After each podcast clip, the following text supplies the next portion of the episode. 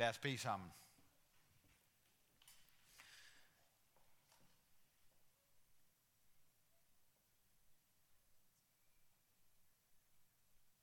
Jesus, tak fordi du kom for at tjene os som vores konge. Åbn vores hjerter. Vær sammen med os nu med din hellige ånd. Vær også sammen med, med børnene til børnekirke. I dit eget navn. Amen. Vi skal rejse os og høre det gode og hellige budskab, som vi er blevet betroet i Matteus evangeliet. Og jeg læser de første ni vers af kapitel 21. Da de nærmede sig Jerusalem og kom til Betfage ved Oliebjerget, sendte Jesus to disciple afsted og sagde til dem, Gå ind i landsbyen heroverfor, og I vil straks finde et æsel, som står bundet med sit føl. Løs dem og kom med dem. Hvis nogen spørger jer om noget, skal I svare, Herren har brug for dem, men vil straks sende dem tilbage. Det skete for, at det skulle opfyldes, det som er talt ved profeten, der siger, Sig til Sions datter, se din konge kommer til dig, sagt modig, ridende på et æsel og på et trækdyrs føl. Gik hen og gjorde, som Jesus havde pålagt dem. De kom med æslet og følget og lagde deres kapper på dem, og han satte sig derpå. En store folkeskar bredte deres kapper ud på vejen. Andre skar grene af træerne og strøede dem på vejen – og skarne, som gik foran ham, og de, der fulgte efter, råbte, Hosianna, Davids søn, velsignet være han, som kommer i Herrens navn. Hosianna i det højeste. Amen. Værsgo at sidde.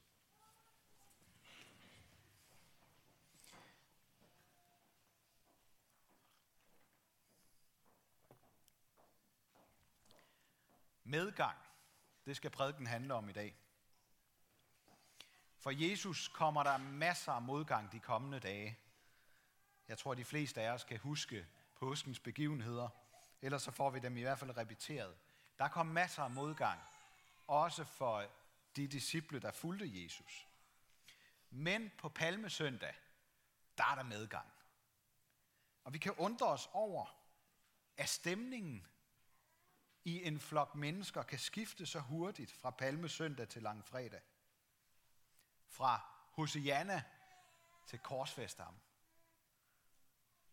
Men de var også bare mennesker dengang, ligesom vi er det i dag. De blev grebet, de gik med strømmen og lod sig begejstret. Jeg kunne tænke mig at spørge jer, hvornår har I sidst været sådan rigtig begejstret for noget? Eller tænkt, at nu går det godt, og takket Gud for, at det var ham, der var skyld i det.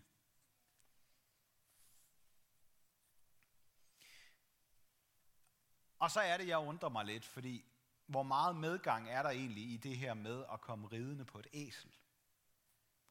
Det svarer lidt til at køre i en Skoda ribbet for ekstra udstyr. Altså, Tesla, det havde været passende for Jesus i dag. Men det er som om, der følger noget med, som ikke kan ses ved første øjekast. Man kan også undre sig over, hvorfor Matthæus bruger så meget tid på at beskrive de der, det der æsel og æselfølget og så videre. Og de skal hente det og sådan nogle ting. Altså han kunne bare have sprunget over og så sagt, at Jesus kom ridende ind i, i Jerusalem. Jeg tror, det handler om, at der kommer noget sammen med Jesus. Han er ikke sådan en øh, x-faktor sanger, der som regel bliver meget hurtigt glemt. Børn og voksne, prøv at forestille jer det, på palmesøndag der. De spreder gammeldags konfetti med palmegrene og kapper på vejen, mens de synger Hosianna. Velsignet være han, som kommer i Herrens navn. Han er altså ikke bare et almindeligt bemærkelsesværdigt menneske. Han rider lige ind i folks hjerter og opfylder deres længsel om en ny og fri tid med en ny Davids konge. Det er det, der sker. Det er det, der vækker begejstring. Han taler lige præcis deres sprog, og han giver dem lige det, som de gerne vil have. Og prøv at lægge mærke til, at Jesus slet ikke siger noget. Altså, vi, er, vi kender ellers Jesus for, at han skal altid sige et eller andet. Og der er altid nogen, der bliver glade, og nogen, der bliver mega sure på ham, når han siger noget. Her siger han ingenting. Han rider bare ind i byen. På vej ind i Jerusalem, der er det alle de påskefejrende mennesker, der synger om det, der sker. Og hvis de ikke havde gjort det, siger Jesus, så ville stenene have gjort det. Den gamle profet, Zakarias, han havde øh, forudsagt, at Messias, jødernes befrier og konge, skulle komme til Jerusalem som en sejrrig konge og ydmygt ride på et æsel. Det var det, vi hørte tidligere. Alle profetier, i hvert fald de bibelske profetier, altså bortset fra medgangsprofetierne, øh, de er ofte sådan dobbelttydige. Og det kan gøre det lidt vanskeligt at forstå, hvornår er de egentlig opfyldt, eller, eller hvad skal der til. Men bare lige for at tage det der med medgangsprofetier, dem har vi sådan set også mange af i dag. Budskaber om, at det hele er fint, hvis vi bare behandler hinanden pænt og holder fred, så skal det hele nok ende godt. Eller hvis vi lige gør sådan og sådan, så, øh, så skal vi nok i fællesskab kunne redde vores klode. Underforstået, der er ikke noget grundlæggende galt, hverken med vores verden eller med os. Vi kluder bare lidt i det. Så hvis vi får kludret det ud i fællesskab, så, så bliver vi alle sammen glade og lykkelige. Påsken fortæller os en anden og mere realistisk historie om mennesker og vores verden. Og det er derfor, man skal lytte til ægte profetier, der bygger på Guds ord, og ikke bare er flot formulerede floskler fra medgangsprofeter. Præster, der aldrig stryger menigheden mod hårene, er blevet ramt af den præstesyge, der går ud på at plise så mange som muligt. At skabe en festlig ramme med nogle fine, harmløse ord. Og jeg vil godt indrømme, at jeg kunne være fristet til at gøre det samme på sådan en herlig palmesøndag som i dag. Men I ved jo godt, hvordan det endte i påsken. For Jesus red kun kortvarigt på en medgangsbølge. Modgangen mødte ham bare få dage senere.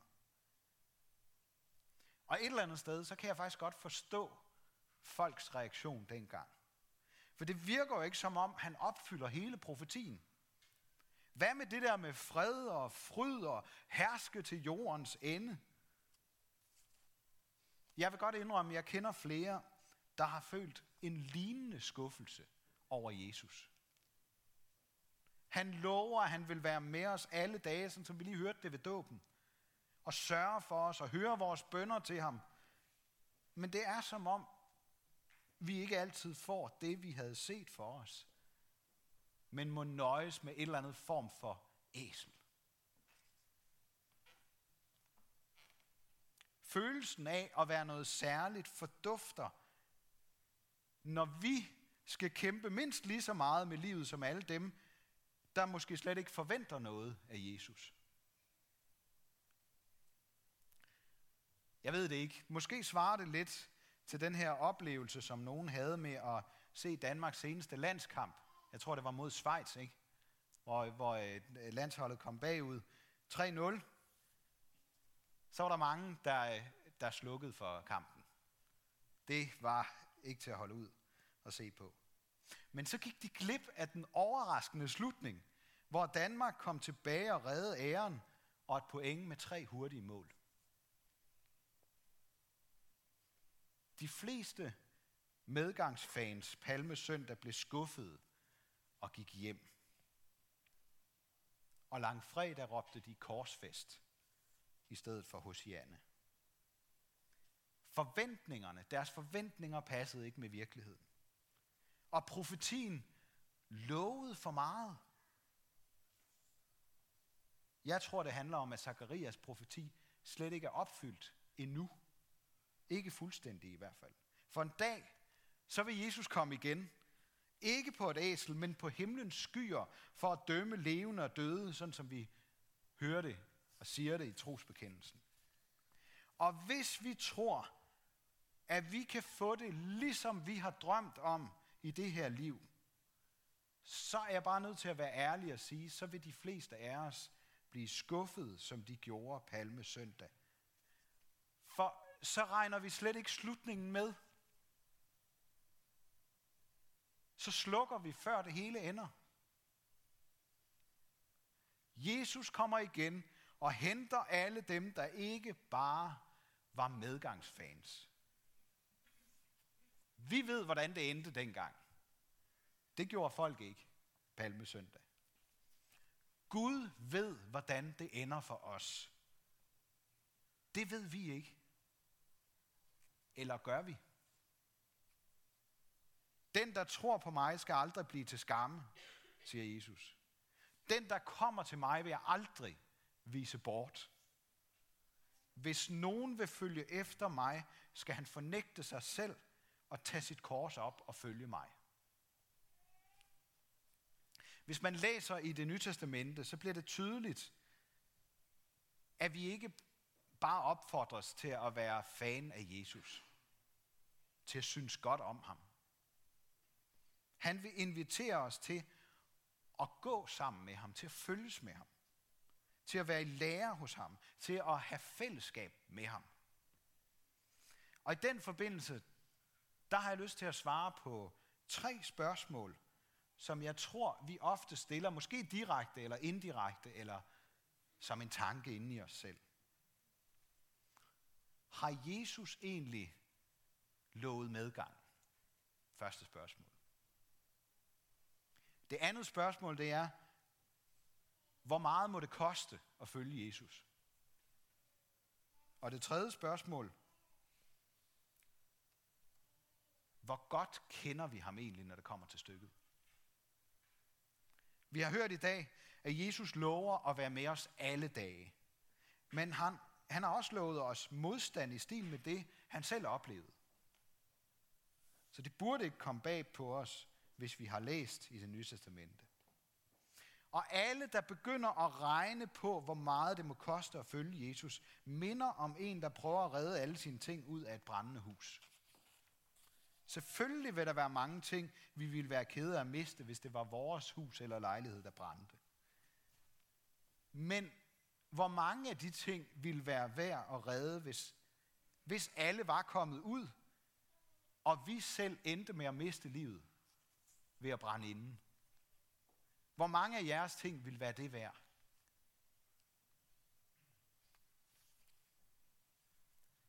Og hvor godt kender vi egentlig Jesus? Hvis vi bliver i det her billede, hvis, tænker vi om ham, at han står uden for vores brændende livshus, og så sådan lidt med, med armen over kors, bedre vidne, siger, øh, at det vi er optaget af i vores liv, det betyder egentlig ikke så meget. Det betyder ikke noget særligt. Drop det, glem det. Hvor godt kender vi ham? Hvis vi tænker, at det er sådan, han er, så kender vi ham ikke særlig godt, eller så har vi glemt, hvordan han er. For det, Jesus gjorde i påsken, det svarer til at gå lige ind i vores livs ildebrand for at redde os ud. For hvis vi skal være ærlige, og det synes jeg, at vi skal være, og det prøver vi på at være her i det her rum. Hvis vi skal være ærlige, så står vi jo derinde og forsøger at redde vores liv og alt det, vi har samlet os. Vi er jo derinde. Der er så mange ting, der betyder så meget for os. Eller måske bilder vi os det ind. Og vi står derinde, og vi ved slet ikke, hvor farligt det er. Alle andre har jo også hver deres hus og liv, som de er optaget af. Prøv lige at tænke tanken, hvis Jesus havde lavet os være i fred, så vi aldrig var blevet reddet. Prøv at tænk på, hvis han bare havde stået bedre vidne udenfor og været sådan semi-ligeglad med, om, om vi kom ud eller ej. Om vi reddede livet, eller vi mistede det. Jesus gik lige ind i vores brændende verden. Han ydmygede sig. Han tog brandtøjet på og blev vores redning. Han gik lige ind i ondskabens flammer for at redde det mest værdifulde, han har. Dig og mig og alle dem, han har skabt.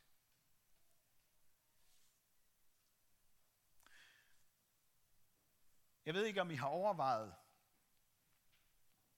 at den eneste, som reelt set har haft mulighed for at være sin egen lykkesmed her i den her verden, han gav afkald på det. For vores skyld. Han kunne have fået det hele. Han kunne have vundet på, på alle fronter. Han kunne have ryddet bordet. Han kunne have givet alle andre baghjul. Men han lå værd med det. Fordi han ville have, at vi skulle blive reddet. Vi skulle vinde. Det var dig, han gik efter.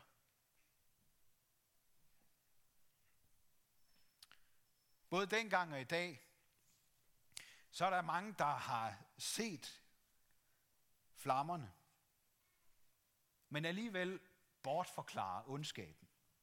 Eller simpelthen ikke tror på, at Jesus og hans ord og handlinger i posten kan gøre den store forskel. Og derfor så endte det også med, at Jesus selv måtte gå ind i dødens flammer helt alene. De faldt fra en efter en. Først de mange fra Palmesøndag, alle medgangsfansene. Men selv de nærmeste, disciplene, falder fra efterhånden som dagene går. Hvis vi kun var os selv, og Gud aldrig var blevet menneske for at gå ind i den brandfælde, vi selv har placeret os i, så vil vi være fortabte lige meget, hvor mange kors vi lagde på os selv og andre, som man siger. Og her til sidst i prædikenen, der vil jeg gerne sige en lille smule om korset, som jeg også lige nævnte i forbindelse med dåben. Fordi korset bliver nogle gange brugt som en metafor for modgang. Øhm, og, og det er jo rigtigt nok, at korset var romernes tegn på magt over for oprørske undersåtter. Og på den måde så var det et tegn på modstand og modgang. Hvis man gjorde for meget modstand mod romerne, så endte man klynget op på et kors. Men Jesus har gjort korsets tegn til et tegn på medgang. Det er blevet et frihedssymbol. Der er ikke nogen, der får lagt et kors på sig. Jeg ved godt, vi taler om det på den måde, men egentlig er det lidt et, øh, et, et misbrug af et bibelsk udtryk. Vi får ikke lagt et kors på os. Der er ikke en eneste disciple af Jesus, der på opfordring af vores Herre i himlen har taget et kors på sig under tvang. Det Jesus opfordrer til, det er frihed. Det er, at vi frivilligt går sammen med ham, og frivilligt tager det kors på os, og tro på ham, og satse alt på ham.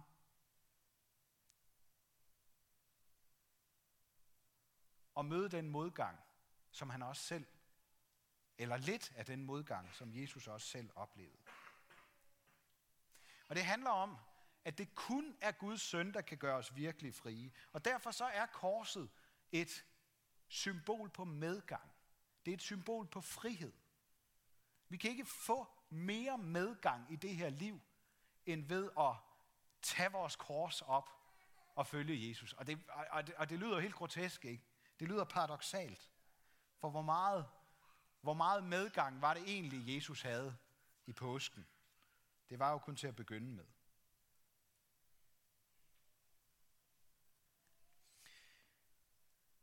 Hvis vi vil være virkelig frie, så er det den vej, vi skal gå. Derfor så skal vi overveje at gå med Jesus op til Jerusalem for at få fred med Gud og blive fri af den brandfælde og den ondskab, som omgiver os og som også kommer inden fra os selv. Og følges med Jesus, det er medgang, der trodser alle former for modgang. Og skulle vi så ikke blive lidt mere begejstret over, at det, der så ud til at blive et kæmpe nederlag, kun takket være Jesus, blev vendt til en evig sejr.